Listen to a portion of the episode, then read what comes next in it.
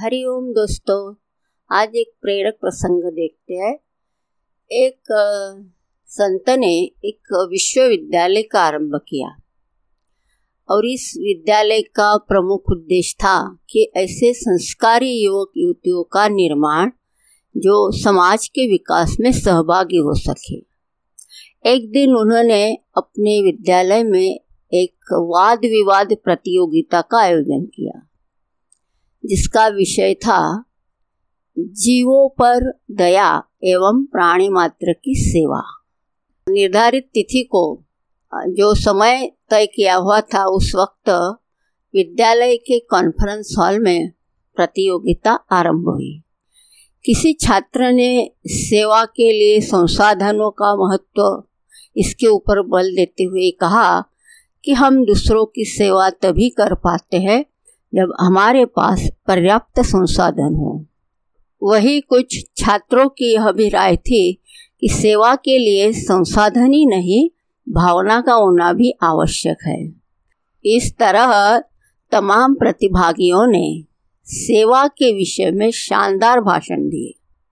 आखिर में जब पुरस्कार देने का समय आया तो संत ने एक ऐसे विद्यार्थी को चुना जो मंच पर बोलने के लिए आया ही नहीं था।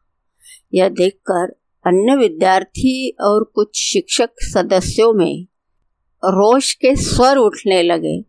संत ने सबको शांत कराते हुए बोला, प्यारे मित्रों और विद्यार्थियों, आप सबको शिकायत है कि मैंने ऐसे विद्यार्थी को क्यों चुना, जो प्रतियोगिता में सम्मिलित ही नहीं हुआ था। दरअसल मैं जानना चाहता था कि हमारे विद्यार्थियों में कौन सेवा भाव को सबसे ज़्यादा बेहतर ढंग से समझ, समझता है।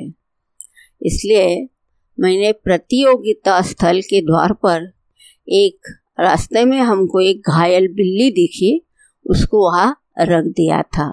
आप सब उसी द्वार से अंदर आए, पर किसी ने भी उस बिल्ली की ओर आँख उठाकर भी नहीं देखा। यह अकेला प्रतिभागी था, जिसने वहाँ रुक कर उसका उपचार किया और उसे सुरक्षित स्थान पर छोड़ाया। सेवा, सहायता, डिबेट का विषय नहीं है। एक जीवन जीने की एक कला है, जो अपने आचरण से शिक्षा देने का साहस नहीं रखता है। उसके वक्तव्य कितने भी प्रभावी क्यों न हो। वो पुरस्कार पाने योग्य नहीं होता है। हर व्यक्ति चाहता है कि हमारा कहना दूसरा माने, हमारे अनुकूल आचरण करे और उसी रास्ते पे चले जिस पे हम चलाना चाहते हैं। लेकिन इसके लिए पहले हमें अपना आचरण वैसा करना चाहिए। इसके लिए प्रत्येक मनुष्य में सेवा करने का भाव हो तो मनुष्य जीवन सार्थक हो सकता है। सेवा करना एक परम धर्म है।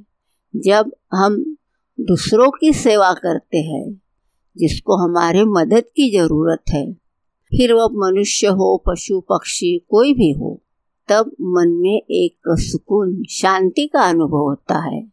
अपनी संवेदनशीलता बढ़ती जाती है। इसी से हमारे मन में आत्मबल आत्मविश्वास बढ़ता जाता है, एकाग्रता बढ़ती है और ऐसा जो मन होता है, ऐसा मन ही अपना आगे का रास्ता प्रशस्त करता जाता है। हरि ओम।